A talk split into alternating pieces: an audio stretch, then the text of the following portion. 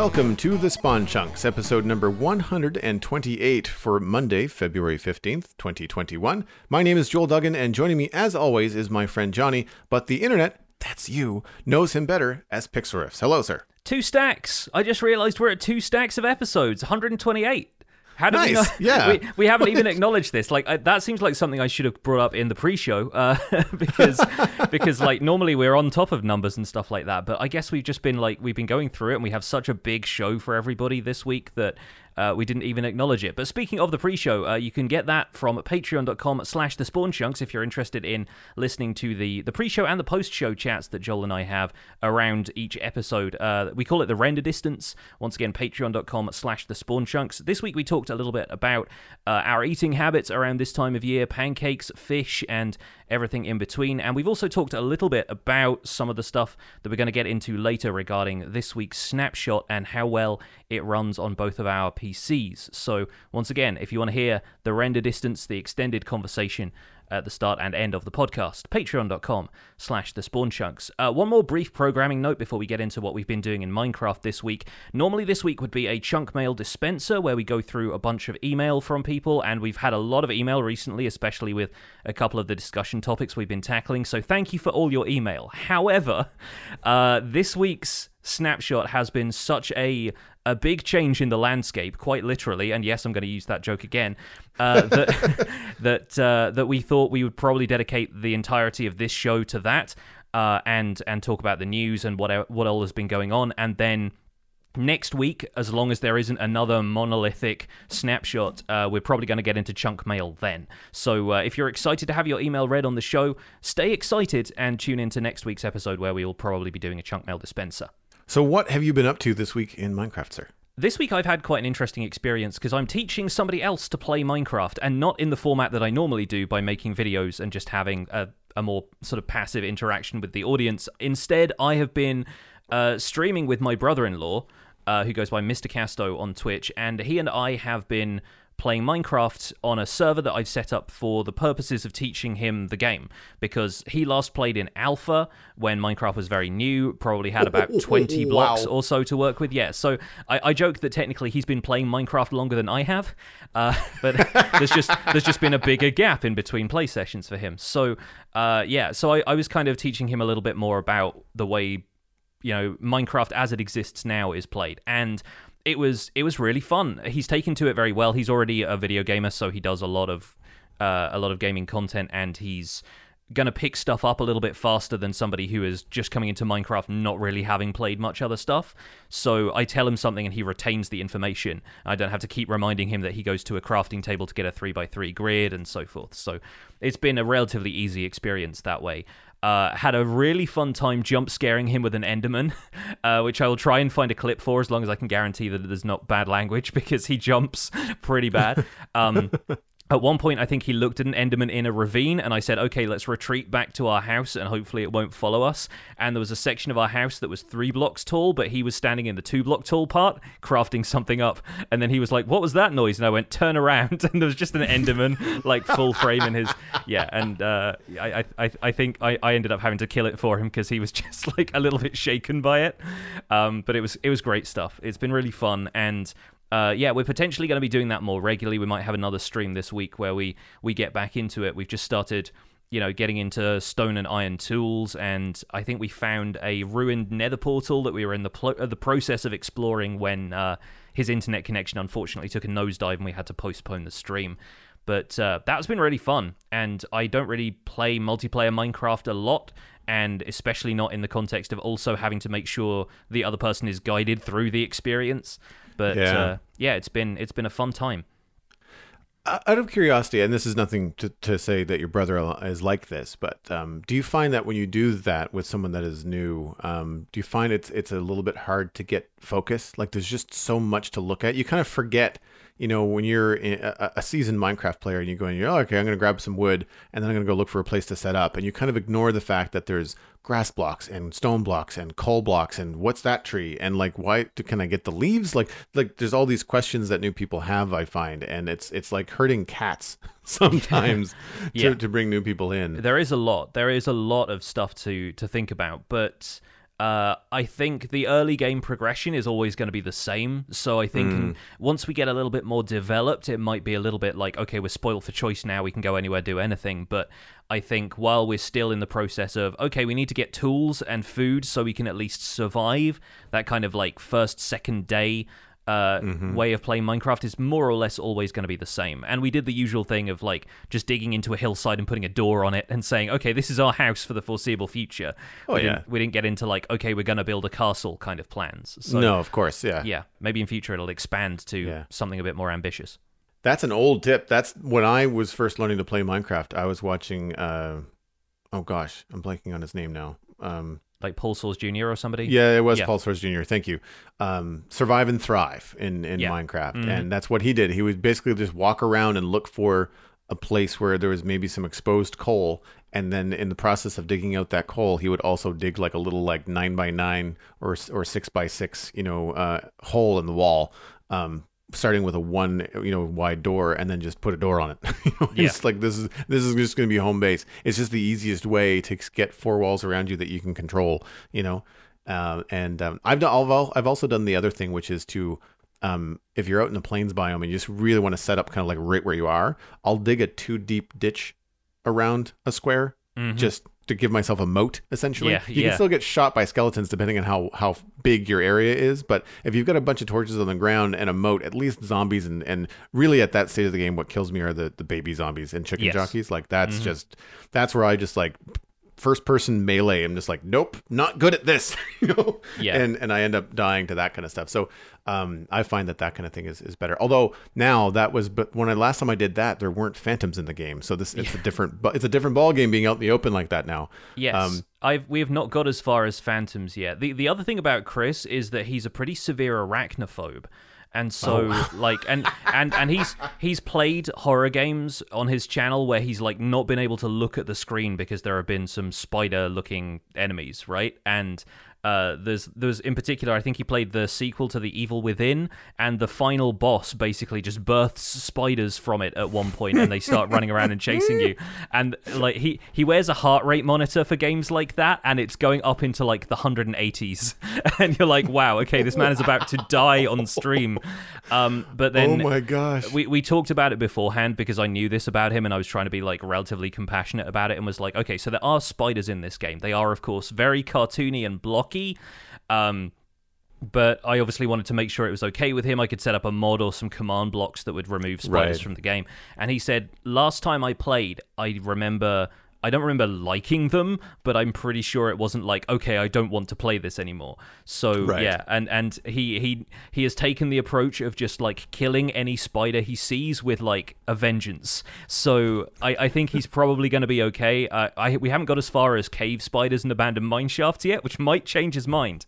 Uh, but yeah, I think for now, like the surface level spiders, he is largely okay with, which is good. I think they they also don't move as creepily as actual spiders do. The sort of articulation of the legs is probably a a big part of it, and just like the the thing that creeps people out about spiders. So uh, I I said, yeah, there are spiders. They might jump at you to attack, and he said, okay, I think we'll be all right. And so far, he's been a trooper. So so props to him. Um, I'm not super jumpy in games, but you should let him know not to play Satisfactory because Uh-huh. the, the the bugs in that, and they're not like spiders. They're spider-like. They're designed to be spider-like, but they're like six legs, maybe four legs, depending. But they are fast, yeah, mhm. and they have that articulation thing that, like, even I mean, the streams are long down now, but like when I was playing last winter, like there were some audible moments for me just going like like just get away from me. Like i just i i i don't know what it is about all fantasy games everywhere. They probably have lord of the rings or the hobbit to thank for it but like every single game that i've played the first boss slash first enemy thing that you have to encounter in the world is usually a spider the size of a cow mm-hmm. and you're just like why why Yeah. is it always It- spiders it's it's like either that or slimes, right? It's like the basic enemy Right. is either you know so, something that we don't have a great deal of affection for in the real world, or just something fantasy enough but still squishy enough that you can just wail on it for a while. yeah. Oh man. So with with Chris, are you are you backseating, uh, not in the Twitch way, but in the letting him make all the decisions, just kind of like helping him when he gets stuck, or are you like front and center guiding and him following along? it's a guide sort of thing for now. I think simply because the early game doesn't really teach you a great deal about it. Like mm-hmm. a, a, lot of it would go a lot slower, and I feel like with a stream audience there, he would probably be just getting tips from the chat and stuff anyway. Right. I think later on, like I said, once we get a bit better geared up, I have I have sort of put him out in the open and said like, okay, it's daytime. Like we've got a little bit of equipment. We've got like stone pickaxes and swords. We've got a little bit of iron armor now. We have shields. What do you want to do? And he's kind of gone, I don't really know yet. And I've gone, fine, okay, like let's go and let's go and look at that spruce biome over there. You know, let's let's go and gather a little bit more wood and find the stuff that's more unique to each biome, which kind of ties into the stuff I've been doing in Survival Guide lately as well. Uh, kind of making these biome dioramas and saying like what is unique resources for each biome you get vines from a swamp or a jungle you get berry bushes from a taiga you get foxes there as well you know there's I, I kind of like i have a little bit of this stuff at the forefront of my mind so if i want to show him an overview of what's possible and then he can basically just point and go that one, and we'll go okay, and we'll focus on that for a while. Then maybe that'll work out. But it remains to be seen if it's something he's going to keep up with, or if he just prefers playing more variety games that he's already been doing. But uh, yeah, that's that's where we're at right now, and, and looking forward to doing a little bit more. Uh, how about you? How's uh, I assume the medieval town progresses well? It does actually. Uh, I believe the last time we were talking about some of the landscaping that I was doing in mm-hmm. what's now I'm calling it West Hill because it's the west part of the town and there's a hill. yeah, uh, and I like I like the fact that I'm sort of organically naming neighborhoods. And so uh, the first part of my weekend was spent uh, finishing off the rest of that hillside into the river and kind of making sure that the river uh, access worked out the way that I wanted to. Uh, and then I got into roads, and as soon as I kind of realized that there was a large flat place, this is like where I thought, okay, well, I've got a market area, kind of like a food vendor area planned for other places in the town. This is going to be more like a merchant place, like things where you would buy clothing or weapons or like that kind of stuff, more more expensive goods, that kind of idea. And um, so I quickly got into figuring out where the road access was going to happen. I had kind of ballparked an idea for a west gate. Um, but I needed to kind of I wanted to refine that because the way that I'm approaching this, and this is a tip that I picked up from from Whip a long time ago, um, is he's always thinking about what your player view experience is when you come around a corner or when you go through a gate or when you like do certain things. Yeah. And and framing different parts of your builds with your entrances. So, like, yes, you've got this nice keep in the middle of the thing, but how often do you frame that keep or or reveal that keep from going around a corner to make the player go wow because they're walking around on foot, you know? And so that's what I had to do. I had to adjust my um, my gate positioning and stuff like that. But the merchant square and the road ended up being uh, an octagon for the square and it worked out just there's a bunch of little happy accidents and this is one of my favorite things about minecraft where you're you're if you're not clear cutting and flattening an entire area you're just kind of you're trying to interpret the landscape and build upon that. And i've got this moat that goes around the keep and i was going to run it right down next to the keep and into the river but because of the way that the hillside was working there's a steep part and then i had this um, octagonal um, village square that I wanted to put in, I thought, wouldn't it be cool if the moat actually went down into like a canal and the canal went under the square and out the other side into the river, creating a bit of a uh, like a culvert or or a sewer. Nice.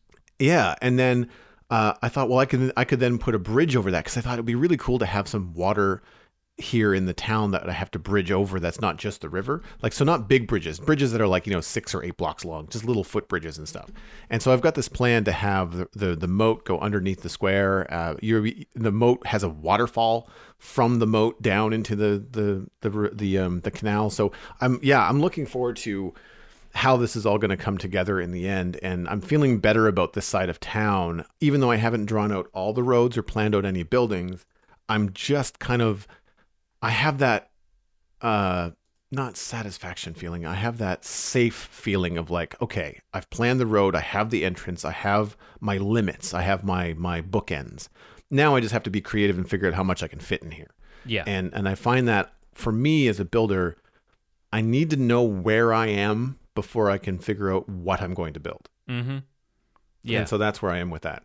Yeah, I, I think uh, it's it's nice to have that feeling of knowing what you're going to do next when you're in, embarking on a project like this. It's like, okay, I'm logging out now, but when I come back, I'm going to be able to do this, this, and this. You sort of have a shopping list, basically, of things that you need to, a, a checklist of stuff to tick off. Whereas I think sometimes when you get stuck into a project like this, if you don't know what's coming up next, it's too easy to log in and then spend about two hours not really doing very much. So I mm-hmm. think planning out this could be a good strategy for anybody who's working on a, a project like this in future is before you log out, plan the next step of the town, even if it's just like marking out where a road is going to go or something like that. Like, so pl- give yourself something to do the next time you log in. And I feel like that experience is going to go a lot better for you.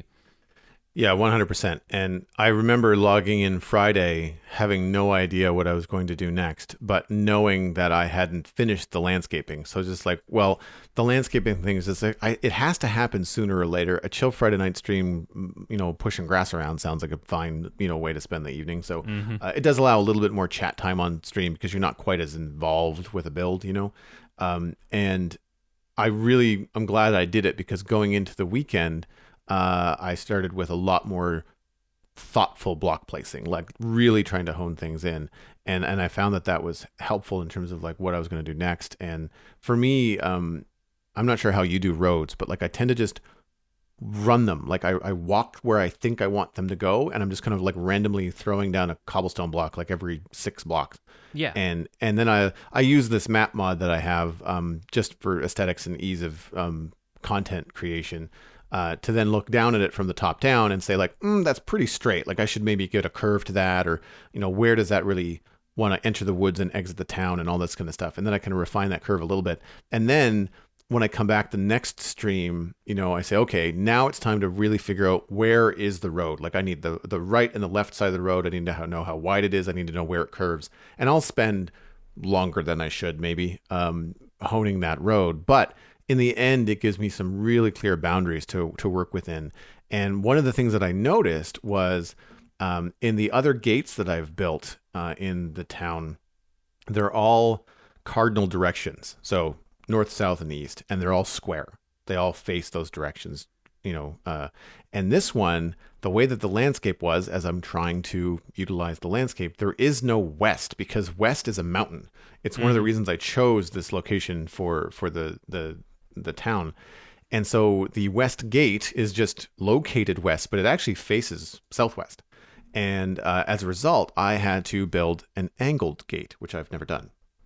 Uh, still process. It's it's only about half finished, uh, and even then, there's still a lot of details that need to be filled in. But uh, had a lot of fun the other day putting this together, where uh, I had to do the the wireframe. Now, thankfully, it came together really quickly because I already have three other gates in the city or in the town to to pull from, and I'm trying to get these to go in a way that are oldest to newest. And this is kind of like the second newest. So i had an opportunity to make it more fancy you know have a little bit more um, advanced architecture and stuff involved. It's not just like a stone box with a hole in it you know like it's actually got like a, a covered battlement and it's got a tower with some uh, multiple peaks and some fancy stuff on the top. So it looks a little bit nicer in that way. And um, i and also because it's going into the fancy rich part of town i also wanted to make it look like it had more money involved. You know like mm-hmm. the people that were there were maybe had more building materials and were able to put more into it. And um, again um, really having a good time uh, both with angled build and it's not like a true angled build. The towers are still square uh, in terms of minecraft placement. They're just they're right angles. But then the the gate part itself runs at uh, I think it's a 20 degree angle when you do two two over one up. But it was a lot of fun. It came together a lot faster than I thought it was going to, and I got to use the new wall connection for the stone brick walls. Yeah. And how they how they are nice and smooth and there's no gaps in them. And man, what a nice way to add some depth, make things look fancy.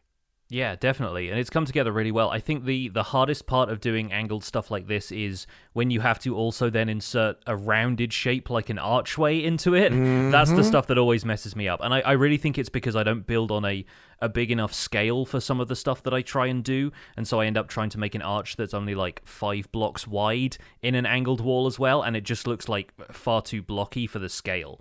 And I think what you've got here is a really nice balance of scale and you know working with the angle that you've got already and it, it, it sort of fits into that wall very nicely not to mention i like the detail you've got with the stairs kind of overlapping into the next row of blocks over in the roof line in the the shot where you've got shaders in there. That looks really nice. I think that that comes together very well as a an adjoining effect.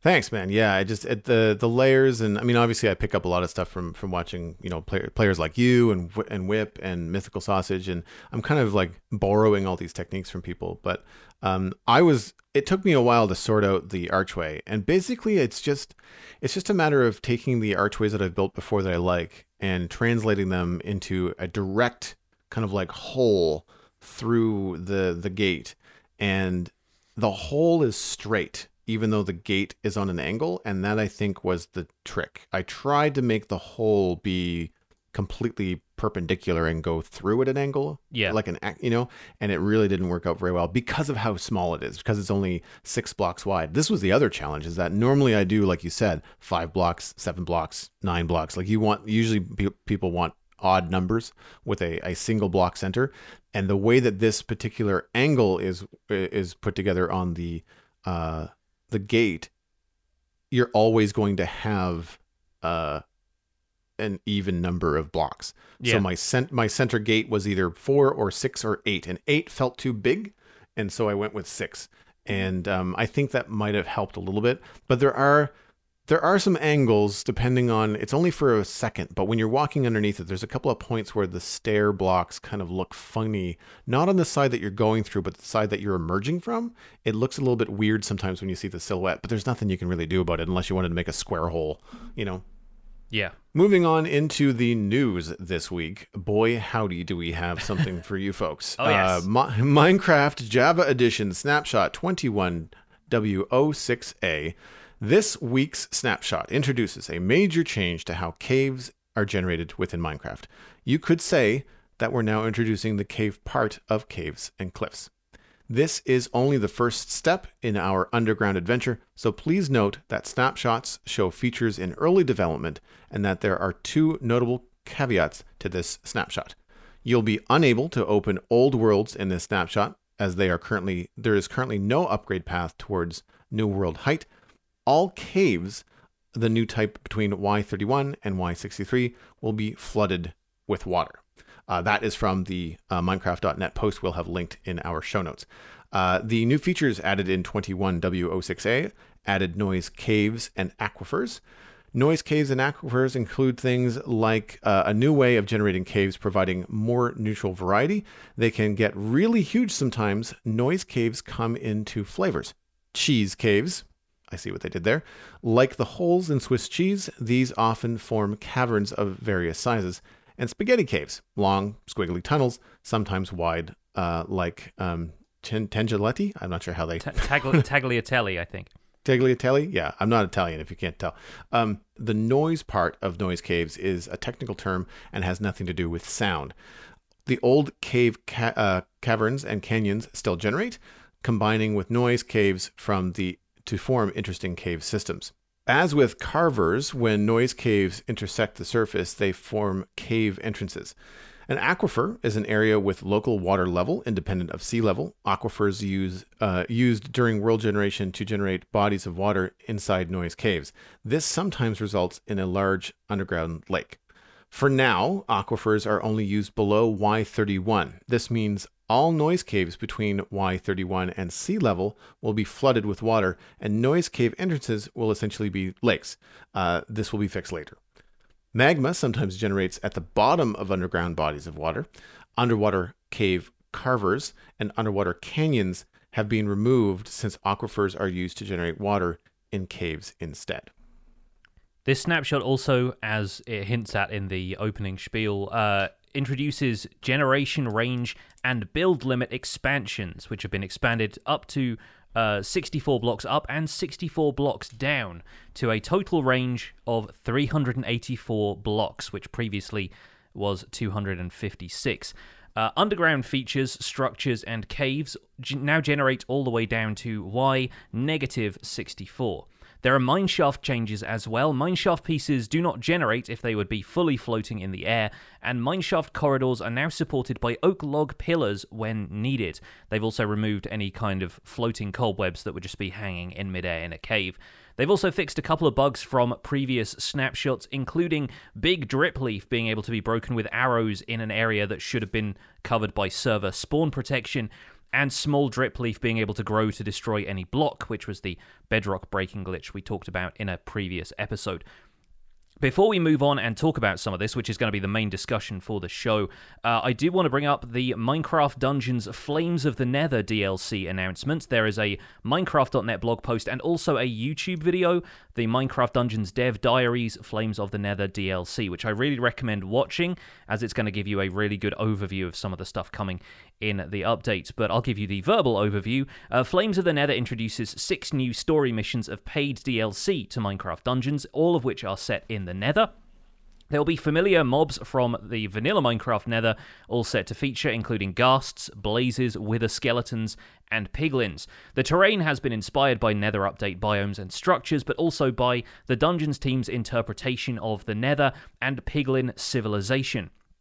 Along with this, a free update, so not something that you need to buy the DLC for, is going to introduce a feature called Ancient Hunts, procedurally generated endgame missions where players have a little more control over the parameters of the mission and can yield gilded gear. Gilded gear includes a new higher tier of enchantments which are unique to that category of equipment. You won't be able to get them on anything else that drops. A piglin merchant is also going to be added to the camp, along with the opportunity to find gold ingots as a currency while exploring the existing levels. Since piglins will trade in gold and not emeralds, this guy's going to give you some more exclusive gear you wouldn't be able to get from the regular village merchants. The team is also planning on rebalancing Apocalypse Plus difficulty to make it more appealing to long term players, and more information on that should be coming soon. So I watched the Dungeons Diaries about uh, the Nether coming to Minecraft Dungeons, and I'm sure they were showing off some of like the later game stuff, and they and I, or just could be because I haven't played past the first um, boss in Dungeons, but man, did it look fun, but overwhelming. Like Yes. there was a lot of fire. A lot of fire and a lot of piglins shooting at you more or less constantly. And in some of the, the video footage, they had basically a bunch of piglin crossbowmen who were just like absolutely wailing on the player, who, to their credit, didn't seem bothered much by that. So hopefully they're a little bit less damaging than the pillager archers are. But yeah, it, it seems like there's a lot of very intense. Uh, kind of areas of that. And as you might expect from the Nether, when you get swarmed by zombie pigmen, it's the same kind of experience. You're just vastly outnumbered right away. So maybe they're trying to go for that kind of vibe with uh, with the Dungeons DLC.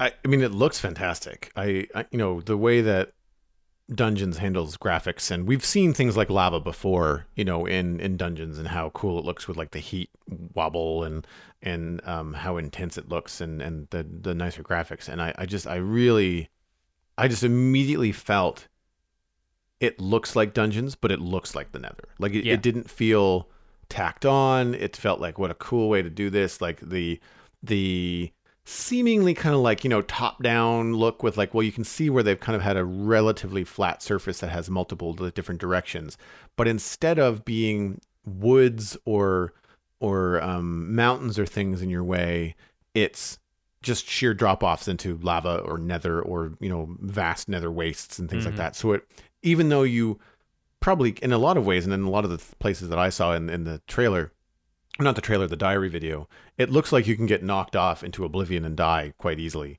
Uh, which could be good because if you're dealing with that many mobs, if you're not really, if you don't really care about all the drops you might get from from piglins and stuff like that, pushing them off the edge might be a viable way of dealing with you know Yeah. that many mobs. You know, you get a an arrow with pushback or something that explodes and sends you know six piglins flying over the edge. That just reduces your foes by half. You're like, sweet, you know, like I can handle that kind of stuff. Yeah, Um, having, having gone through the game weaponless and having used the there's a wind horn artifact that pushes enemies back a few blocks, like Mhm. thro- throwing stuff into a pit like that, really satisfying and and looks way more possible in some of the areas of the Nether that we've seen already because there's sort of a lot of netherrack bridges and things like that. I think they've done a, a really good job. Like, I, I can't imagine what this would have looked like had they not just had the Nether update landscape to pull from, because they would have had to take so much more creative liberty with the look of the Nether to create a bunch of different stages. But then with each of the biomes basically providing well you can have a nether wastes a soul sand valley a basalt delta like all of that can be individual missions in themselves not to mention generated structures and stuff they've got a lot more to play with now and it really does seem like they've gone a little bit deeper into uh, like from what they said in the dev diaries into what they imagine piglins to have been doing in the nether all this time the idea that they have some civilization of their own beyond just milling around bastions like they do in vanilla uh, so I think there's there's going to be a little bit more depth of the lore here. Whether that turns out to be canonical to all of Minecraft or if it's just Minecraft Dungeons, kind of remains to be seen. I like the back and forth. I like the back and forth we're seeing with like you know we've got Howling Peaks and then we've got Caves and Cliffs and then we've got the Nether update from last summer and then we've got um what's it called um Fire and something Flames of uh, the Nether, yeah. Flames of the Nether, yeah. Like I just I love how vanilla Minecraft and Minecraft Dungeons is like feeding off of one another. It's yeah. so cool. They're, they're sort of in conversation a little bit, and it mm. it will be interesting to see if the Minecraft Dungeons End DLC has any kind of influence on what the end update that will presumably be coming a few updates down the line in vanilla Minecraft will will end up looking like. So that's that's something to keep tabs on as well. But as far as this goes, I mean, it's got six missions, which is twice the size of any of the last few DLCs that had like two story missions and a bonus mission. So that's pretty promising as far as, and it's not going to be. Um, it's it's already part of the latest uh like season pass of DLC. So I don't know if it's going to cost the same as previous DLC or if it's going to be like ever so slightly more, but it seems like it's introducing a lot of content for people who are hungry for that sort of thing. Um, assuming that people buy into DLC right away, a new player stepping into Minecraft Dungeons is going to have about 30 levels to play at this point, and there's going to be more in the uh, upcoming Ocean and End DLCs as well. So, you know, for people who thought that this game was lacking in content on its initial release when it was still priced like 20 bucks or whatever it was, then if you go all in and pay closer to what you'd expect for a full price game, then you're going to get like a whole mess of levels by the time that this thing is done. Uh, so so potentially a bit more content there for people who've been asking for that. And it seems like the way they're expanding Endgame with ancient hunts also seems like a smart idea. It's along the same lines of Apocalypse Plus, but what it really does is, from what we can tell, generate a procedural level that's not necessarily any of the terrain that you've already seen. So for people who are just bored of running the same levels over and over, this might actually be a good antidote to the repetition of that is having a level that you've never seen before and will possibly never see again and just has a completely different landscape to uh, to anything else. I I like the idea of this and if it can give the player a bit more equipment to play around with and change up the uh, the weapon styles a little bit, it's going to be all all the better. Did anything visually stick out to you? Because I love the way that the warped and crimson forests look in dungeons. Yeah, yeah, no, absolutely. There's there's a few just bits of set dressing and plant life and stuff that they've put into the crimson forest in particular that looks like recognizably like um like vanilla Minecraft, but just taken to the next logical step, really. Mm-hmm. And they they've done great job. They've done a great job throughout the entire art design of Minecraft Dungeons to have transitions between blocks more than we get in vanilla, right? So you'll have like in the desert temple level, for example, you'll have sort of stone bricks, tiles inset into the floor, and then you'll have one that's like a little bit covered in sand and then mostly covered in sand, and there are these sort of transitions as though like like like with a, a mossy cobblestone block getting mossier and mossier until it becomes moss almost. Um, and they've done the same thing with the the Nether update version. They've done um you know, a, a, a netherrack block that's like partly covered in nylium, like it's mid transition. And uh, I, I think blending in stuff like that into the terrain makes the whole thing feel a little bit more believable and and allows you to transition from area to area much more smoothly. So I, I think the the visual style of it all looks really good. I, I was also uh, noting the size of some of the piglins. That the brutes look big, and I know yeah. that the armored pillagers from my run through were were big, but I think these look bigger. It might be just because yeah. their heads are bigger in like a different shape than you know than villagers. villagers have like that long narrow head, you know, whereas piglins have like a football sort of Yeah. shape to them, and um, they just it looked more intimidating than piglin brutes that I've seen in game, like in vanilla. Yeah, yeah, having them be a little bit larger. The axes are more detailed as well, rather than just being like a standard pixel art gold axe. They've actually got a bit more heft to them, and they look kind of a little bit, you know, more interestingly designed. They've uh, they've got gold helmets on as well, and I think one of the boasts about Piglin Brutes when they were added to Vanilla was that they don't need to wear armor because they're just so tanky. And I think in this case, you just needed that to have them stand out and make them look like we are the kings of the piglins, you know, with with the Yeah. gold hat on. Um, Yeah, so they, they also they've also added this piglin merchant who I like this idea a lot. He's uh, the the sort of friendly piglin you have at camp that you trade with. He sort of looks almost like shamanic. He looks he kind of reminds me a bit of like Taurens from World of Warcraft, where they basically attack you with a tree trunk. And he's got this like this, this kind of heavy set piglin with a big log across his back, and um, he's uh, like a druid class almost. He's invented a potion that lives lets him like live in the overworld without zombifying. He basically just like drinks some sort of mushroom spore thing and he doesn't turn into a zombie piglin when he's in the overworld. And again, like little touches like that, little scrapes of lore here and there in this game are uh, really helping it stand out from vanilla Minecraft by giving it a story but still allowing the player's imagination to take over in spots. Do you remember the junk lady from Jim Henson's Labyrinth film? Yes. Oh yeah, yeah, yeah. that's that's that's the that's the image that I get in my head. Um, obviously, it's more pleasant in Minecraft, Uh-huh. Minecraft dungeons, uh, but it's one of those things that I just that's immediately what I thought of, like the hunchback with like all of the things on your back. the kind of you know- droopy hair and stuff as well. Yeah, yeah, Yeah. totally. it's Yeah. very much that image. Yeah, it's really really bizarre. So w- with all the stuff going on in the screen, and this is my last point on this. This is kind of a what's a new it's a newbie question because I, I haven't gotten this far in, in dungeons. But is there much spell casting in Minecraft dungeons later on? Because I have only ever used like swords and hand weapons and bows with artifacts that give me abilities, but I've not actually held a wand and like shot spells or fireballs or ice stuff forward. Does that happen in dungeons?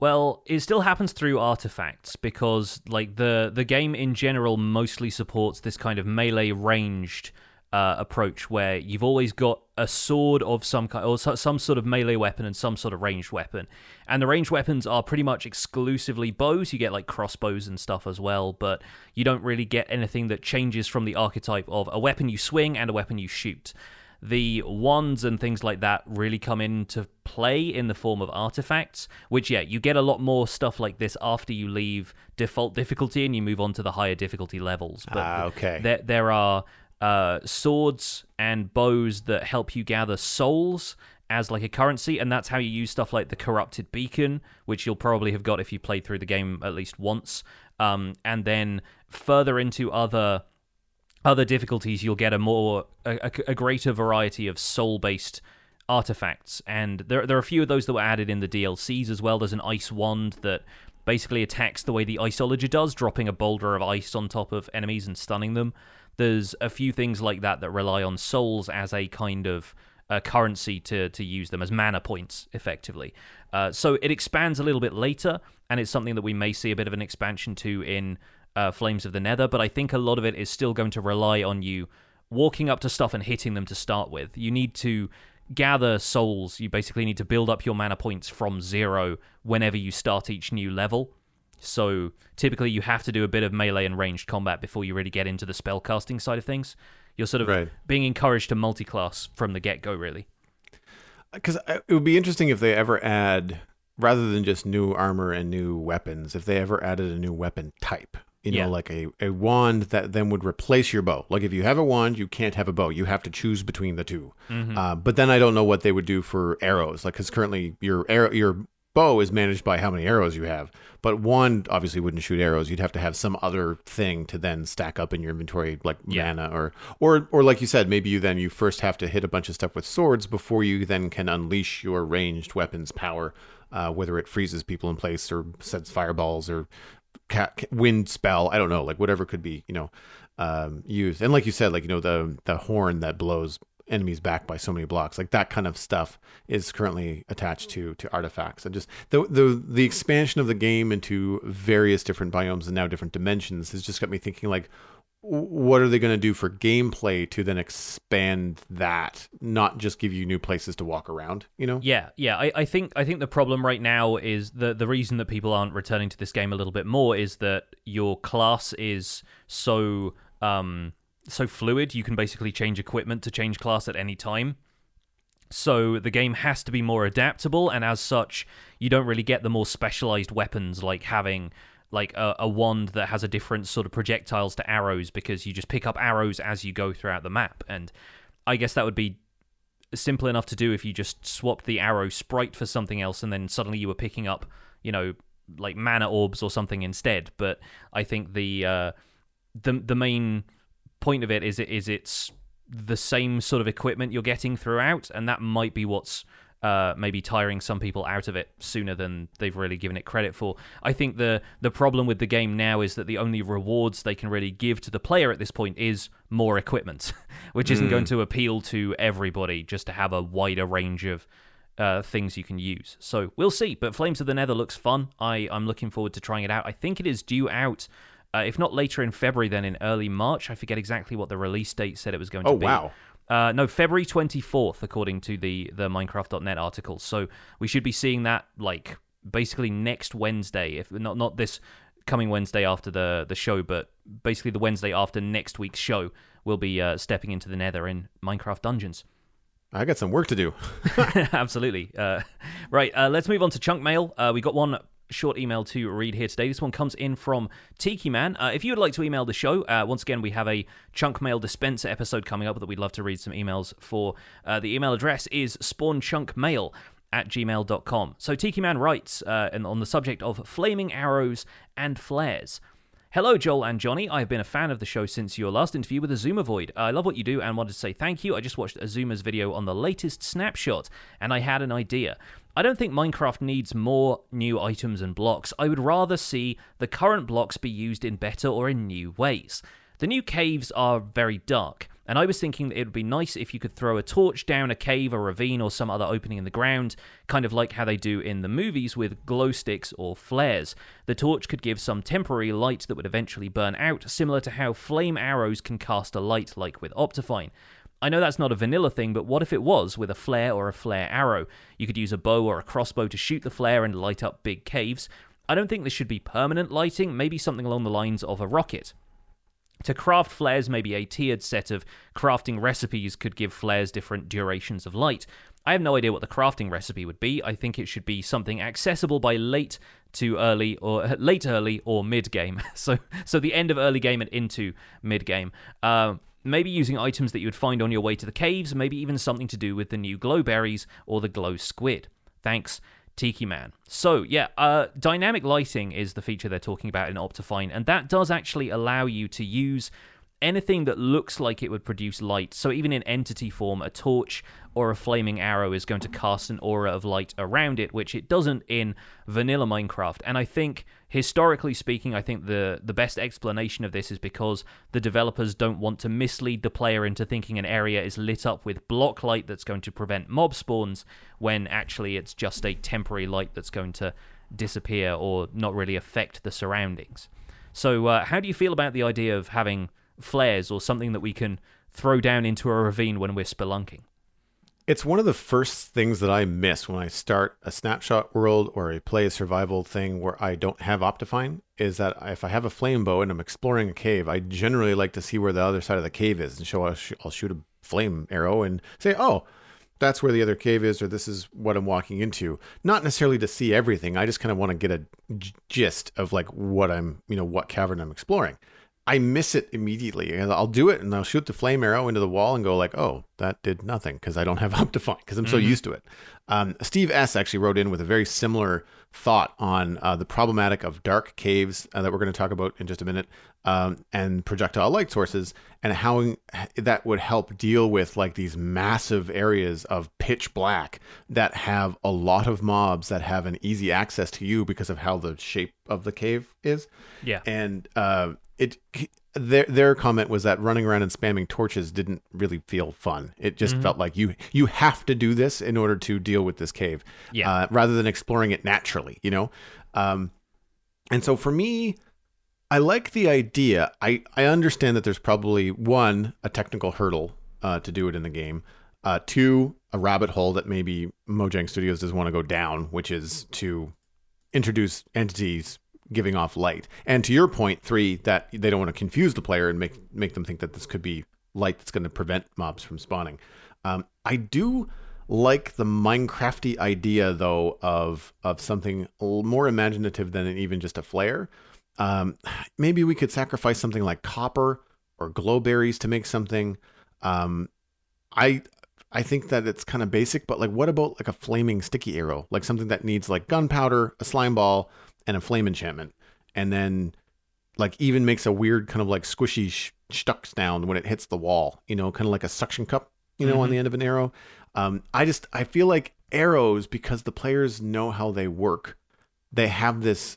You know, they don't stick around. Or correct me if I'm wrong. Do they stick around as long uh, as an entity? Like if you shoot an arrow into a block and you drop an entity on the ground, I know the entity disappears in five minutes. Arrow despawn timer is one minute, I believe. Right. So having an arrow that eventually falls off the block, which I know people have used in like redstone and games for different timing things. Like if that was to emit light, if it was a arrow specifically made, you know, for that, not just any arrow, you have to make it. I think that might communicate to the player like this is for lighting stuff up, you know, temporarily because as with all arrows, it eventually falls off the block and disappears. You know, like eventually the flame goes out. Uh, it could be silly and fun. It could have a really cool noise to it. You know, like just I'm thinking about something that sizzles, like you know, anytime in Jurassic Park where they light up a flare and it has that kind of that whoosh noise, you know, and, and phosphorus is shooting everywhere. You could do some really cool stuff. I think. Uh, I I don't know whether it's something on their radar, but I like the idea. And and having watched your video, uh, the snapshot video, and how dark the caves were, uh, I think it might be something worth considering.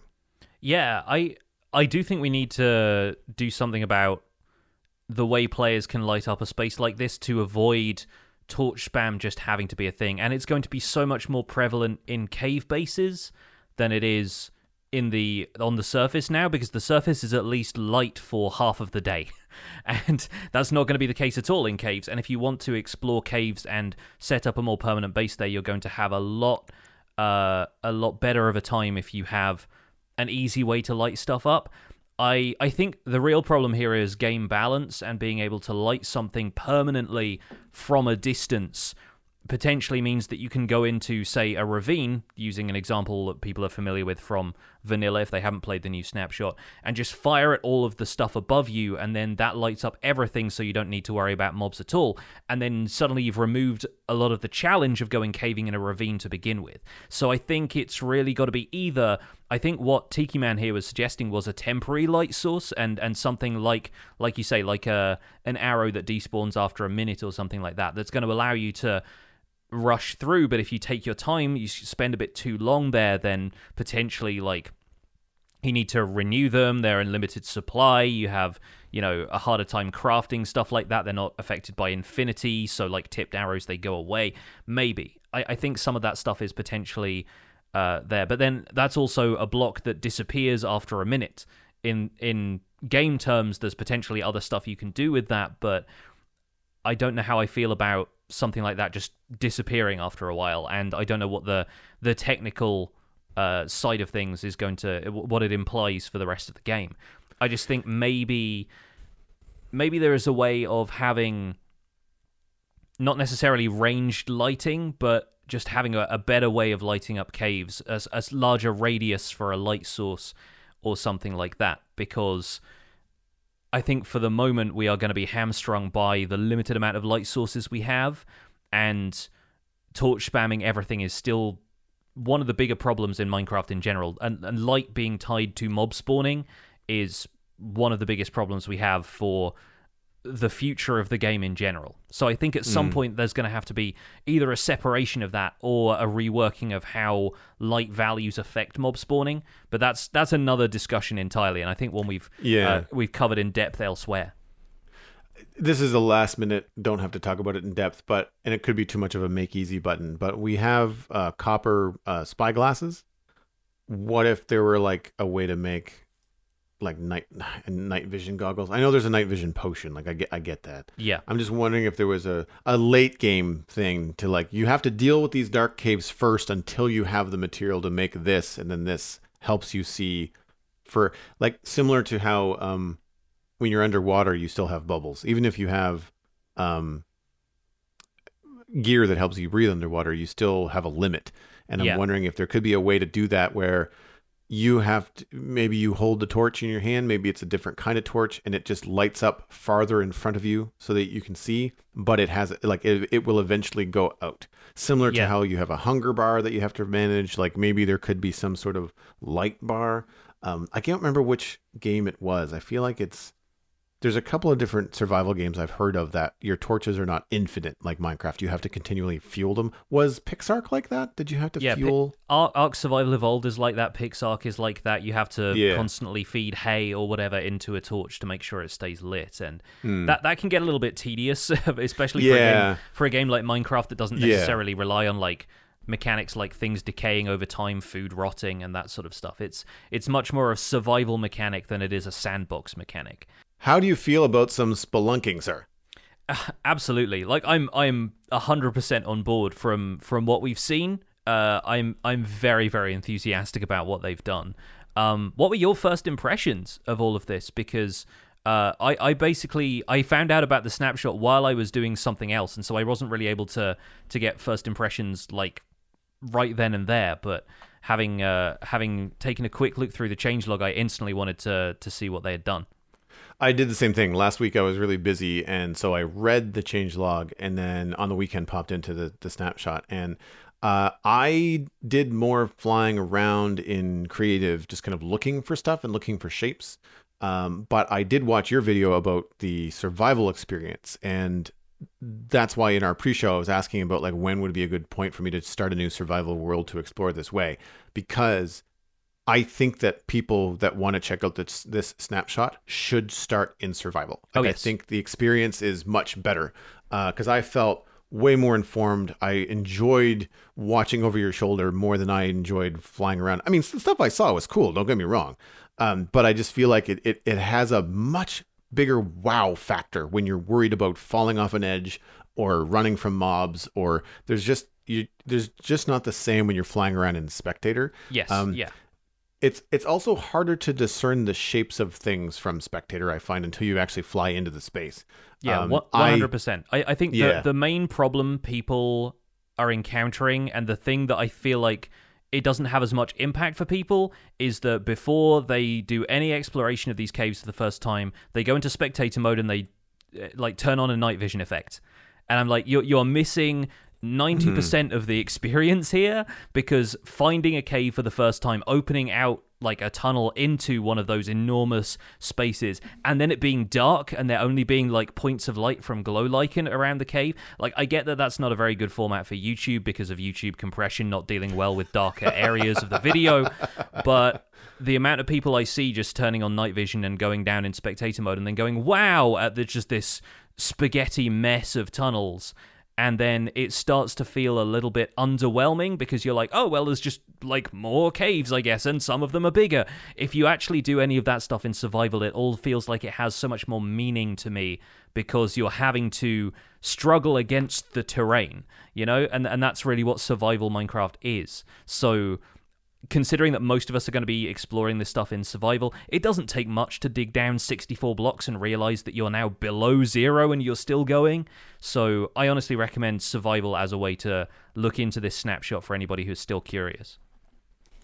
yeah that's my plan uh, uh, i might wait until another update comes to terrain just to kind of see if they're rolling forward with you know you can move one snapshot to the next i'm not looking to take the citadel right now into into a snapshot but i'd be curious to at least you know go from snapshot to snapshot with a persistent world once they get there um, that said i did throw the citadel seed number i think uh, human error potential here into my snapshot world that I decided to check out, and it was totally different. Like it wasn't the Citadel with higher y values and, and more expensive stuff. It was it was just a different seed.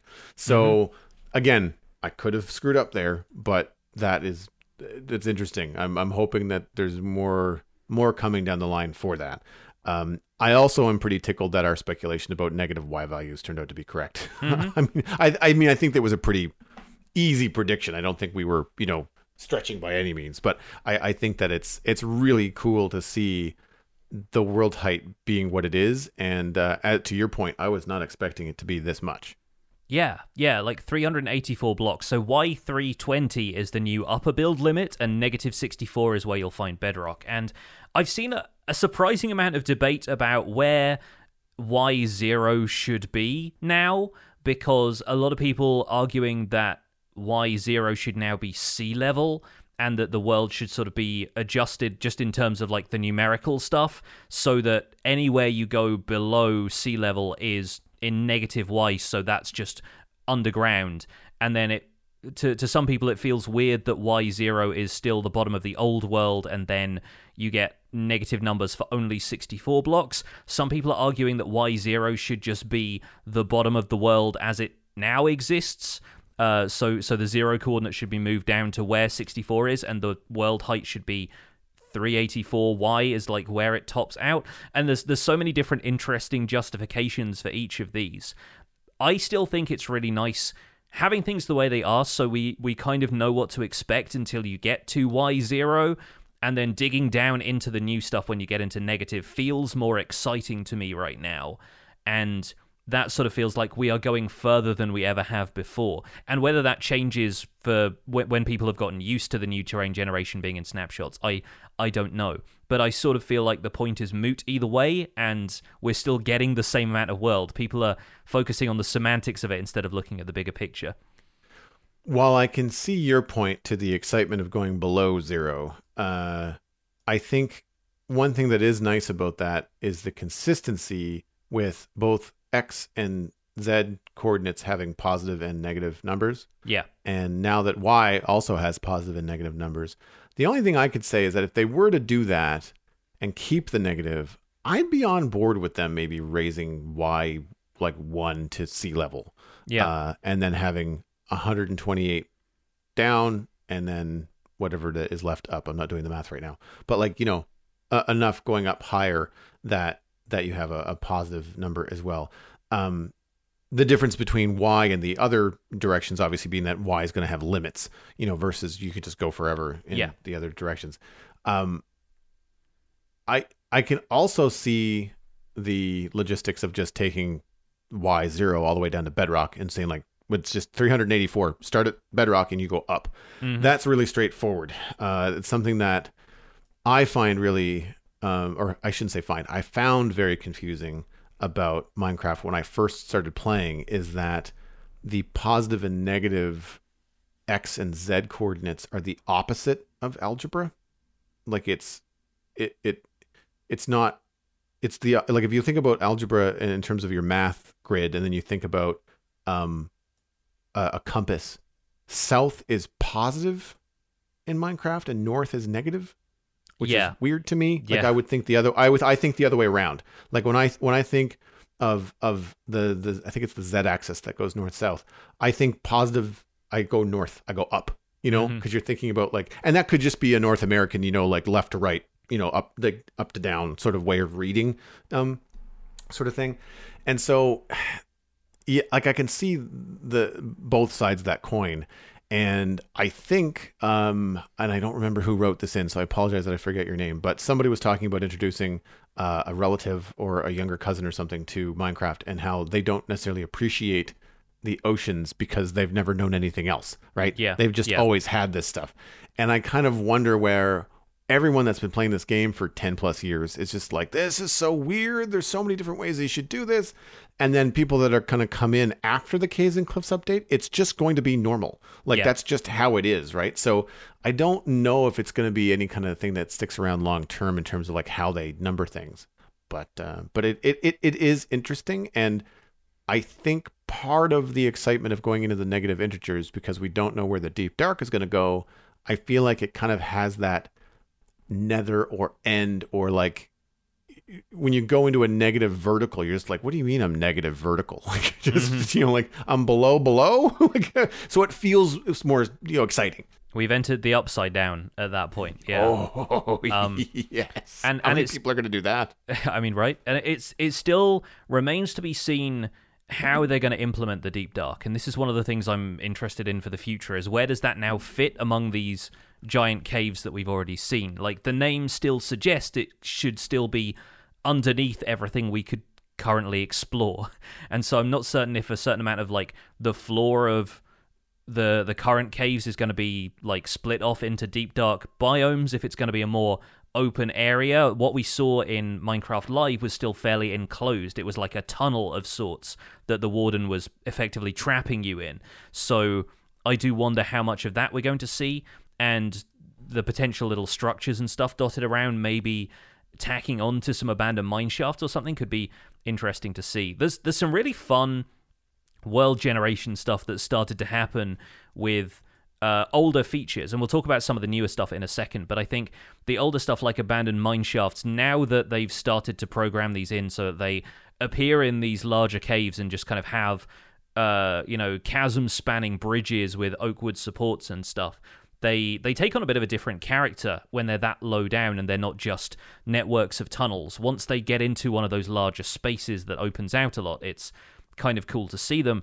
And I've seen several that intersect geodes now, which is something I didn't see in any of the other snapshots that I was playing around in once geodes were introduced. And some of them like come through geodes and out the other side. Some of them effectively carve out the side of a geode so you've got almost like a cross section in an abandoned mineshaft. and some of the uh, the screenshots I've got of these have just been really fun um, so I'm interested to see where they go with that and honestly geodes themselves now now that you have these large caverns, geodes are A, easier to find, and B, they look sort of out of place to me because I find a lot of them just kind of hanging down like eggs from the ceiling of a cave, and they're still fully formed geodes. You know, they've still got the entire, like, mostly encased in tuff and calcite structure of them, and that feels unnatural to me because of how intentionally rounded they look. So I sort of wonder if maybe they're going to see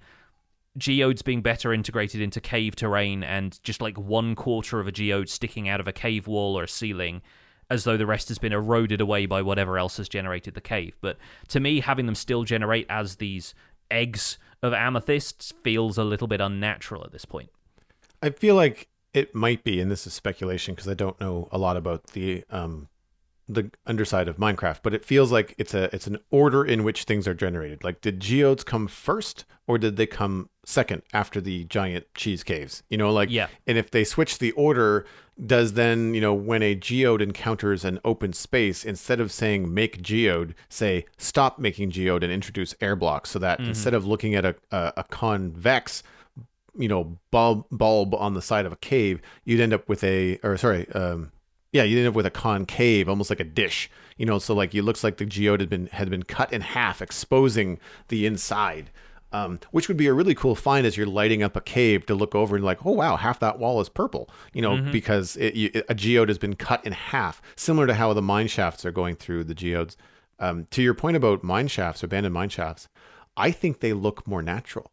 Like yeah. I think rather than just stumbling upon this abandoned mine shaft, it's like, well, no wonder it's abandoned. There's no entrance. yeah, like, yeah, there's no no way in, no way out. Yeah, exactly. Whereas when you stumble upon these giant caves and you think, oh, there's a, a, a single huge tall, you know, platform suspended out in the middle of this obviously that's where you know the entrance was at one time you know in the past and it just kind of makes it it gives it more history and it feels like start your adventure here you know and then you go go from there um, and I I like it. I think I think it looks really really cool. I'm I'm hoping to see um, the integration of mine sh- abandoned mine shafts into other things. Like how how cool will those abandoned mine shaft platforms look coming out of like a lush cave?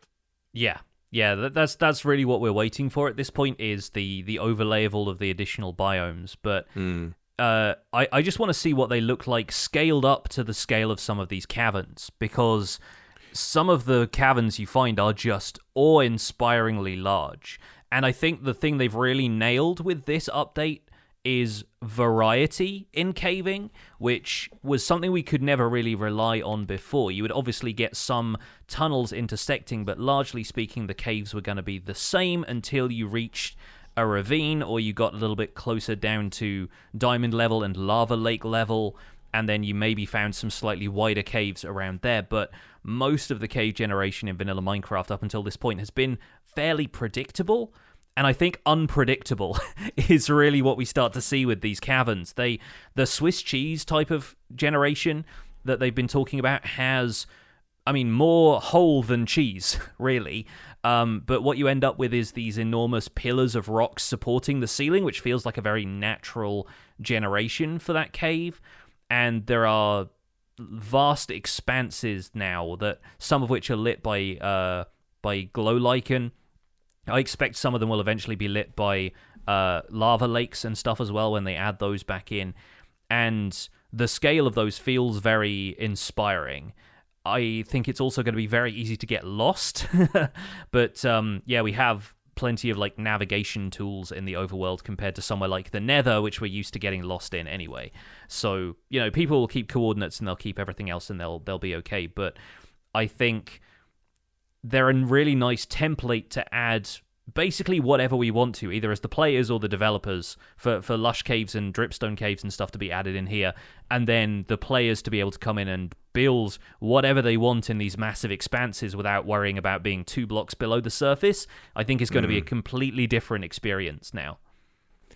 I I really love the expansive caves. Like I, I remember I did I watched the uh, Xisuma Void video as I often do for snapshots. And granted, he did the whole night vision thing. Um, while he was talking, he was flying around effortless, effortlessly with Elytra in some giant caves. Yeah. Uh huh. like, and part of me is just like, it's cool the, you know, the the pat on the back uh, grind um, tip of the hat that you give to players that make that stuff you know, that have to dig out all that stuff. Uh, and there are some players that very much enjoy that. Uh, I am not one of them, and and I like the end result, but it's just too much of a time sink for me. Uh, but now that they can get you most of the way there, and inspire you by the different shapes and stuff that exist in these cheese caves, I I mean I had lots of ideas watching mm-hmm. you know some videos and, and just flying around them on my own little exploration. And what I really like about the pillars that you're talking about, these natural stone pillars, is how thick they are. We've seen a fair amount of images from the dripstone caves and, and things in the past, and they've been okay. Um, but I think that in our minds, we're just thinking about how big these caves were from the Minecraft live videos. But now seeing pillars that are six by six or nine by nine at the thinnest point, mm-hmm. uh, with a lot of texture and noise happening, so they look more natural. Uh, really adds to I think the structure of Minecraft where you know you are playing a game where you can kind of build out infinitely with stone blocks in a single wide bridge and just gravity doesn't do anything right um, and I think that this helps the caves feel more like natural caves by a long shot compared yes. to just a giant hole in your Minecraft world, right? But it and also it also doesn't feel like you're looking at a set piece cave either. No. That's the the, the cleverest part of this for me is how organic everything feels because we're used to say like going into an abandoned mineshaft you encounter that one room that's like a 10 by 10 cube basically mm-hmm.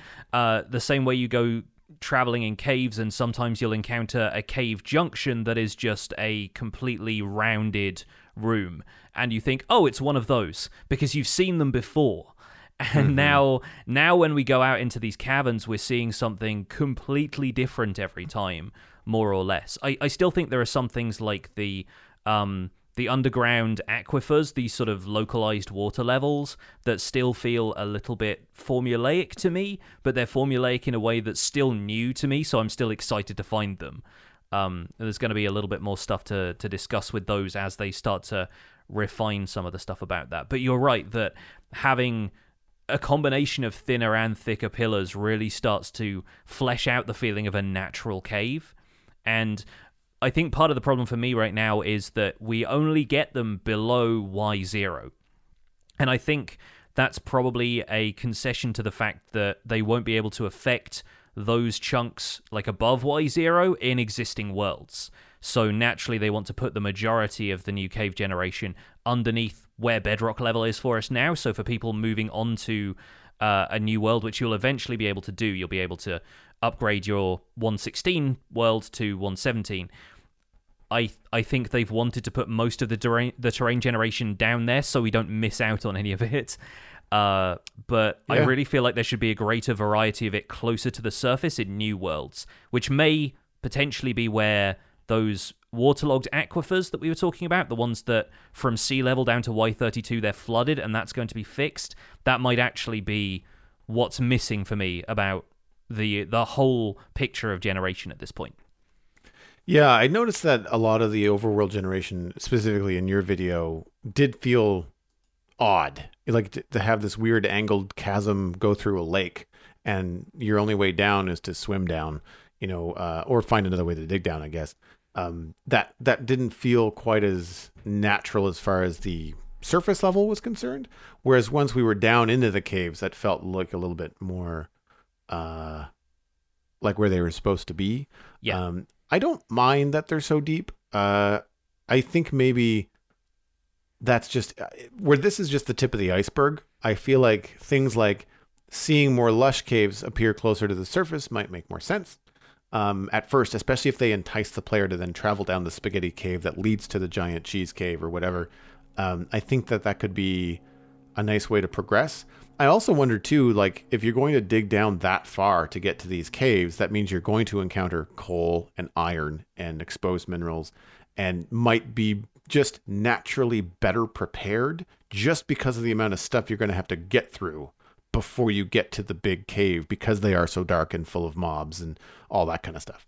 Yeah, and and we should talk a little bit about where you're going to find ores because I think right now ore distribution they've acknowledged does need tweaking in the light of these new caves because um, these big caves leave a lot of surface level ores exposed. It's effectively like having a beacon strip mine already made for you.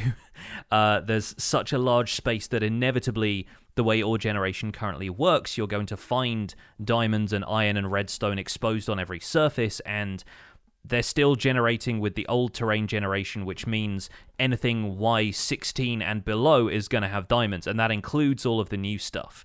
So I spent a couple of hours on stream running around one of these caves, and I, I, I think I probably spent maybe a full hour just exploring the cave alone, and I had nearly two stacks of diamonds and full diamond gear. So if you just run around one of these caves, that's not even with fortune either. That's just like raw diamonds out of the ground. So I think some of the rarer ores, if they aren't changing the actual coordinates at which they're distributed, then they might need an, a similar approach to ancient debris where they at least have to be completely surrounded by other blocks. So you're only going to find diamonds if you start to dig into some of the walls or you naturally expose them instead of just having a free for all where you run through a cavern and instantly know where all the diamonds are. And Yeah. or or give diamonds a floor like they between y11 and y negative 11 and they just don't Yes. they don't appear lower than that something like that would work I, I took a poll about this on my YouTube channel recently because I was curious about what everyone's thoughts were after that video, and a lot of people wanted to see diamonds between Y16 and the bottom of the world now. They actually wanted a, a broader range to see diamonds in. I think probably because people just want to get hold of diamonds, right? Loosely speaking, they're like, yes, I can now buy out my entire server's economy. Uh, inflation, guys. Everyone's going to have the same amount of diamonds, really.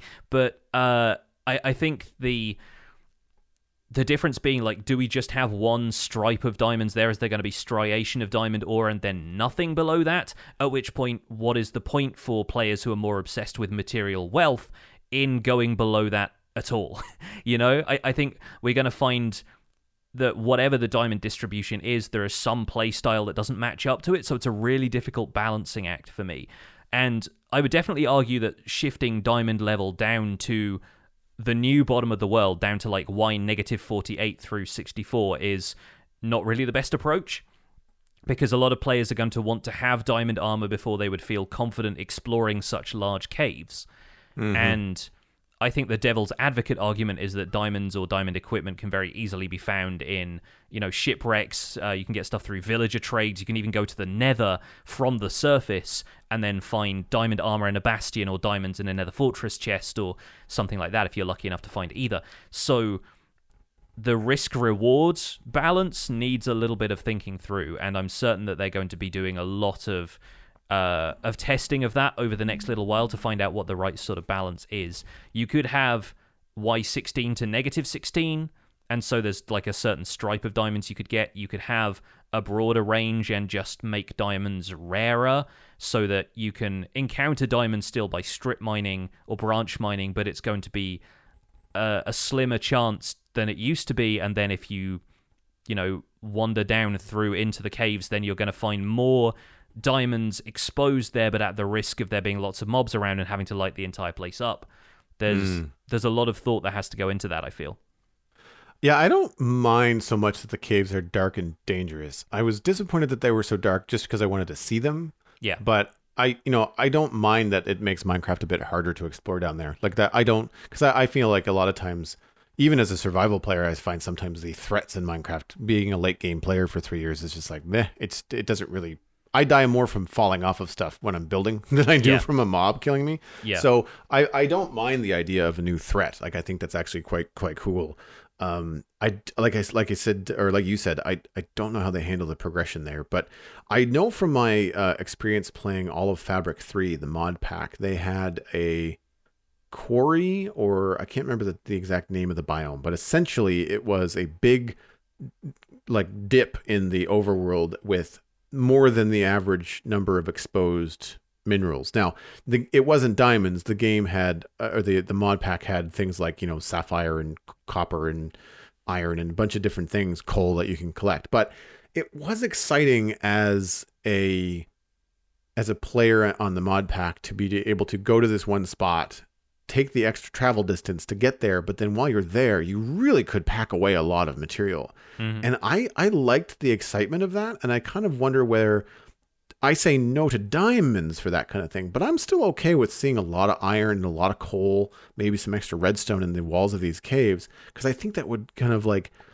enhance the excitement. You know, like you have to go down there, you have to battle the mobs. You can't see anything. You have to light the thing up before you can actually find them. But putting a torch down and then seeing like a wall of you know, six or eight redstone blocks just kind of like right there and exposed in the cave wall would be awesome.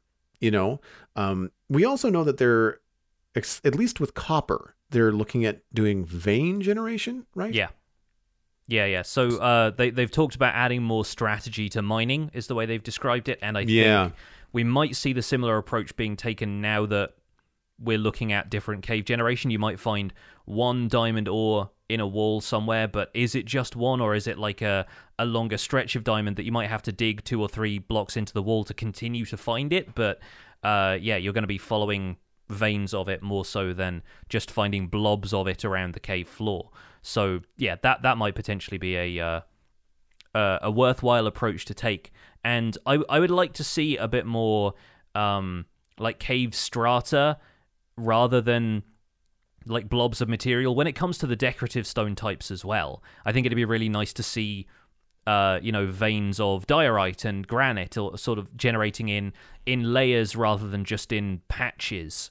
And I feel mm, like that could mm-hmm. once again add to a bit more realism for this stuff. Almost imagine it generating like the stripes of a mesa, but underground yes. with some of those pillars dangling from the ceiling.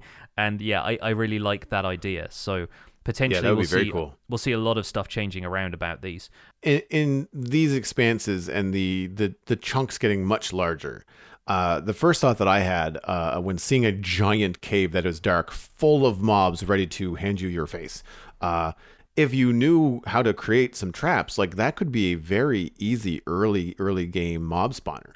Uh, if you just create a, a, way to protect yourself from the uh, the onslaught of mobs, have them only spawn in the dark area of the cave. where they can all walk towards you. If you're just playing in that area, you could probably amass a lot of bones, you know, whatever the zombies are going to drop. Uh, you could have them all not die immediately, but like fall into a little catchment chamber where you could just run around and smack their feet and get the drops yourself. Like there could be a lot of potential there to get some XP and stuff early on without I don't want to say not a lot of effort. You still have to survive long enough to set up the you know the, the mob farm. Um, but because the things are so expansive and there's not a lot of little caves next door taking up mob spawns, I feel like there was an interesting, you know, kind of like dynamic there of like if you knew what you were doing, you might be able to really take advantage of these caves from a technical standpoint.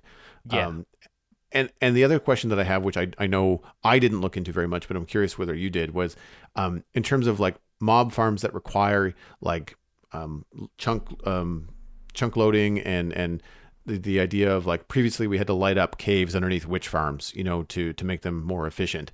Um, if you're building things in the sky or you're putting a mob farm up above the world, like is this change in world height now advantageous to the redstone farms, or do you think it's going to create more complication? It's it's a problem for for technical stuff, especially because you've got an additional 64 blocks of spawnable space below you if you're standing at sea level.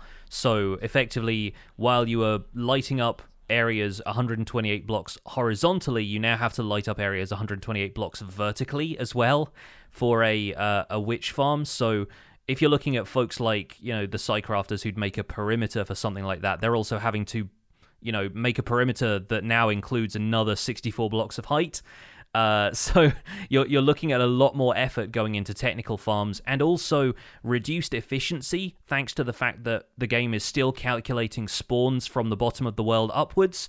So imagine your Enderman farm suddenly being 64 extra blocks in the air, and you're not going to see nearly the spawn rates you see down at the bottom of the world. And obviously the the end isn't changing, the Nether isn't changing, so those farms won't be impacted, but uh, if you look at witch farms as the example here, a witch farm is now going to be half as efficient as it was before because the game is calculating spawns at 128 blocks above the bottom of the world instead of, you know, where it was previously. So yeah, th- there's potentially going to be some compromises to be made there. The thing is, with farms like that, with any kind of like natural mob spawning farm where you're taking advantage of not a spawner block, but the generation mechanics of mobs in dark rooms or whatever, the only thing that's really holding you back there is time. Like once you've got the farm set up, you can just AFK there for twice as long. You'll get the same amount of drops. It's not like the drops themselves are being nerfed. It's that the efficiency of the farm is such that you need to double the amount of time you spend there, but you'll still get the same amount of things. And then it comes down to how much time you're willing to invest versus you know the the other ways of acquiring that stuff. We might see people trading with villagers more to get redstone instead of setting up a witch farm, but you can still AFK overnight at your witch farm and get a decent amount of drops from that. I don't think it's going to be a huge problem compared to the benefit it's going to have overall for the community when it comes to having fun exploring the caves. I do you Sorry, go on. Do you do you think that farms like the floating mob farm in the sky, the the idea being that you get your AFK spot so high that you're not loading anything below because your player radius is basically hovering above the ground. Now that you can get that even higher, even though they still calculate mob spawns from the bottom up, the fact that you're not loading in nearly as many caves and have to run around for stuff like that. So I mean, witch farm obviously you have to do it around the witch hut, but like if this is something that you build up in the sky, do you do you think that that will be better for players now that they can basically build it farther away? It's the same reason that people make the um, gold farm donuts up above the Nether. Well, I mean, in theory, you don't need to build it any higher than you can already build it because the the right. only thing is you need to be 128 blocks away from any spawnable space. So if your sea level is still at Y64, then you still need to be at Y192, which is where people build them now. You still hmm. have, you know, 200 56 blocks of height to build in the world, so we could build those higher. The point is, building them a little bit lower means that the spawn rates are going to be better. So mm. I, I, don't really see people shifting that around unless terrain shifts upwards somehow, and then then it becomes advantageous that you've got a, a higher build height limit. The build height limit is really there because they want to make mountains more expansive and have mountains actually feel mountainous while still allowing players to build on them. So I think having mountains that now peak around the same level that we see shattered savanna biomes peaking around like Y220 in some mm. instances. that's going to still allow for okay you can build a hundred block thing on top of this before you hit build height so you can build a big castle on top of the highest mountain you can find in the world and you've still got enough room to do that i think technical minecrafters aren't really going to care that much about it because they're already building farms in places that are selected to be as high enough in the world that they don't encounter any mob spawns but low enough that they're still taking advantage of you know advantageous mob spawning algorithm I don't have a lot to say about the build height. I mean, it's cool. I'm looking forward to mountains. Uh, the part in your video where you showed it a shattered savannah and you basically said, like, imagine a mountain being up here. I was just like, yes, 100% on board. Mm-hmm. The only thing that has me concerned is, like, if you want to build something massive, like if you want to build the Tower of Orthanc and you want it to go floor to ceiling build height, if the render distance doesn't render in the ground, then it kind of defeats the purpose. Like if I can't see the top of my tower from the ground, then it's going to be cool for mountains because the mountains are going to go up into the fog. But at the same time, like in real life, you can, unless it's a cloudy day, you can see the top of mountains, you know? And I, I so I'm, I'm wondering if there might be like a render fog change vertically um, for, for playing because I wouldn't want to put all the time into something or plan to, to do something really tall only to find out that I couldn't see the top of it. Yeah, and and for some people that might be a good thing because you know I, I I put a pillar on in a desert and then you know filled it with stone blocks all the way to build height and then from the ground the top of that not rendering in because of the fog is actually almost impressive to me. It's like you can make something that almost looks infinitely tall because you can't see the top of it. So right. if you wanted to use that for for impact then you can find yourself building that high. But i honestly like i don't see that many people building up to y256 anyway.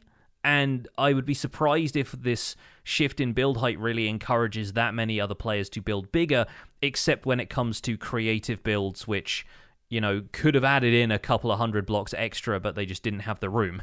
Um, so now they got 64 blocks more to build with there. But yeah, I don't see people doing that often in survival, which is, you know, primarily what I play. Um, yeah, the, the build height thing doesn't matter as much to me as the depth. And because the depth actually has content right now. And mm. I mean, if potentially we end up seeing Sky Islands put above Y 256 or something like that, uh, then it would change something for me. But I don't know if that's really the direction they're going, especially not with this update. But who knows? More no. yeah. more Skyroom in future potentially means more impressive terrain or potentially some changes to terrain that we could see in future. The um, thing that I thought of with um, build height and or atmospheric perspective, you know, in terms of the fog distance and stuff like that, which would be very cool in tall builds, is not necessarily building something that tall, but being able to build a skyscraper, have that go up to whatever height you want, 128, 200 something. If you wanted to then add a helicopter or a plane or something, you could get yourself up to build height and put that up there and if it would render in but render in in a like with enough atmospheric perspective in between it it would be a really cool effect to be yeah. able to put things in the sky maybe it's a dragon maybe it's a pterodactyl i don't know what it is but the fact that it could be so far away that the resolution would be fu- like fuzzy enough that you could give some real life to the sky in minecraft would be very cool. You can you can build clouds out of whatever you want now. Because, because they're all just going to render in as like fluffy white things because of the fog yeah. Um, so going back a little bit to the the the cave exploration stuff and this is my last thought really before we wrap things up because we're going long here. Of course we are but this is such a big snapshot that i feel like it merits this amount of discussion. Um, as far as night vision goes, and people are talking about how night vision is going to be so much more useful, I really feel like night vision needs revisiting and revising to brighten your surroundings but to not remove darkness entirely. My main problem, and I think it's just a function of how it is easiest to code night vision, is that you just remove all darkness all the time and like everything is lit up evenly. And I sort of feel like that like means that the the caves don't look as dramatic anymore and is part of my problem with people flying around and just looking at these things in night vision in spectator mode is that you lose some of the subtlety of the way everything has generated. And you were talking about night vision goggles and stuff earlier. and Maybe that could be could be a uh, an alternative, but I think the night vision potion effect could really just brighten everything while allowing you to see where there are still dark spaces. Also eliminates the problem of running around a cave and not knowing where the dark spaces are and running into mobs because everything looks evenly lit to you. um, but I, I feel like people who are just going to be using night vision to explore these caves are missing out on how nice the experience can be and how much atmosphere is in these caves now because all of the atmosphere right now is conveyed by lighting, and if you're removing the lighting, you're removing the atmosphere to me. Uh, so I, I would really like to see maybe an update to that in future, if not in this update, that brings night vision a little bit closer to just amplifying the lightness a little bit, but not necessarily removing those dark areas. Um, I also think, going back to the email, we do need a bigger lighting solution for bigger caves. And I don't want to make torches obsolete, but having the option to craft something with a wider lighting radius is very appealing in the face of such vast spaces. And once again, it comes down to the problem with detangling lighting from mob spawning a little bit because by by lighting an area up artificially but not having block light there you're only you're only giving you're only solving half of the problem because mm. the hmm. problem is not necessarily I need to see all of this the problem is I need to see all of this and I need to stop things that kill me spawning there and so I I wonder if we will see any kind of movement towards either disentangling lighting from mob spawning or allowing us to have light sources with a larger radius to counterbalance how big some of these cave spaces are that people are going to want to build with. And that will have the knock on effect of making the surface a little bit easier to build in too, and potentially eliminate some of the problems people have with having to have light sources every five blocks so that you can guarantee a certain light level for mob spawns. But, yeah. I, I, guess the easiest way to do that would be to just increase the base radius. So, like instead of a torch having a radius of 15 and the light falling off one for every block, if the radius was 30, you know, and the light didn't start falling off until after 15 blocks from the torch, then it would gradually get lower. Um, I guess the the issue that I have there, and I don't know how to solve it, is that like then your all of your builds are just bright. Like yeah. you just everything just has to be like neon, like on all the time, and that's kind of that's not what I would want.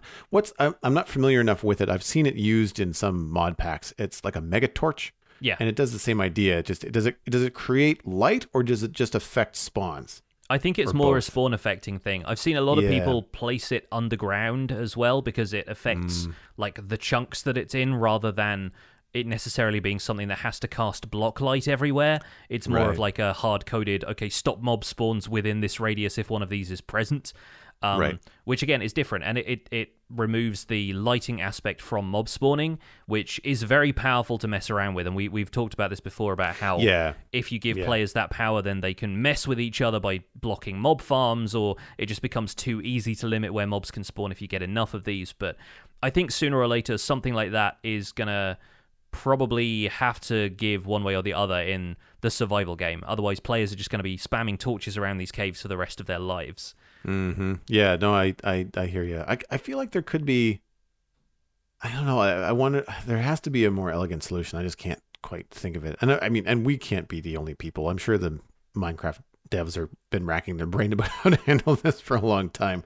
Uh, and in that, on that note, uh, I want to tip my hat because, like, we've been listening to the the news, we've been following the snapshots, but like to see it firsthand to to see both from a creative flying around and from a uh, from your survival perspective in your video. Like i i am impressed and i want to tip my hat to the to the developers and just like this is just the tip of the iceberg. Like this mm-hmm. is just them saying like this is where we're going but it's by no means obviously finished. And like this is i i think bigger probably the biggest update i've ever seen in the game that i've been playing so far like yeah, oceans this, were huge, but this is bigger. This follows on the heels of the Nether update, and we're still impressed at the scale of all of this. Mm-hmm. And yeah, I, I honestly did not expect how much 64 extra blocks of depth was going to change things. And people have made mods that increase the world height exponentially like the cubic chunks mod does that where you just you can just go down into the world for as long as you want to but somehow this being part of vanilla now and and you know being a, an official sort of update to the game is is mind blowing. And yeah, once again, hats off to the devs for doing what they're doing right now because I can't imagine the hoops they're having to jump through to make sure it performs well. And yeah, hopefully this is just the beginning. We're going to see even more refinements to it in the weeks to come. But uh, for now, that is going to be it for this episode of the Spawn Chunks. Feel free to write into the show and share your opinions about what you think of these caves. I expect there's going to be a few controversial ones out there, but we will try and get a well rounded look at that over the next couple of weeks. You can find more information about the show and links to some of the stuff we've talked about today at thespawnchunks.com. The music for the show is composed by me, and The Spawn Chunks is proud to be a listener supported podcast. If you're getting some value out of the show, please consider putting some value back in by visiting patreon.com slash The Spawn Chunks. You can join our community. Pledging at any level gets you our uh, an invite to our patrons only Discord chat gets you listening to the extended version of the podcast, The Render Distance, and gets us closer to our next goals of having a monthly Minecraft audio hangout where we shoot the breeze about what our patrons have been doing in Minecraft that week. Uh, we're currently at 234 patrons, which is another increase from last week. Many thanks to everyone who has jumped on board. Hopefully, you're listening into the show live right now. And special thanks go out to our content engineers Fazu Battlecaster, General Pattern 82, Greener Canuck, Hunter 555, Jumbo Sale, and Yitz for your support on this episode.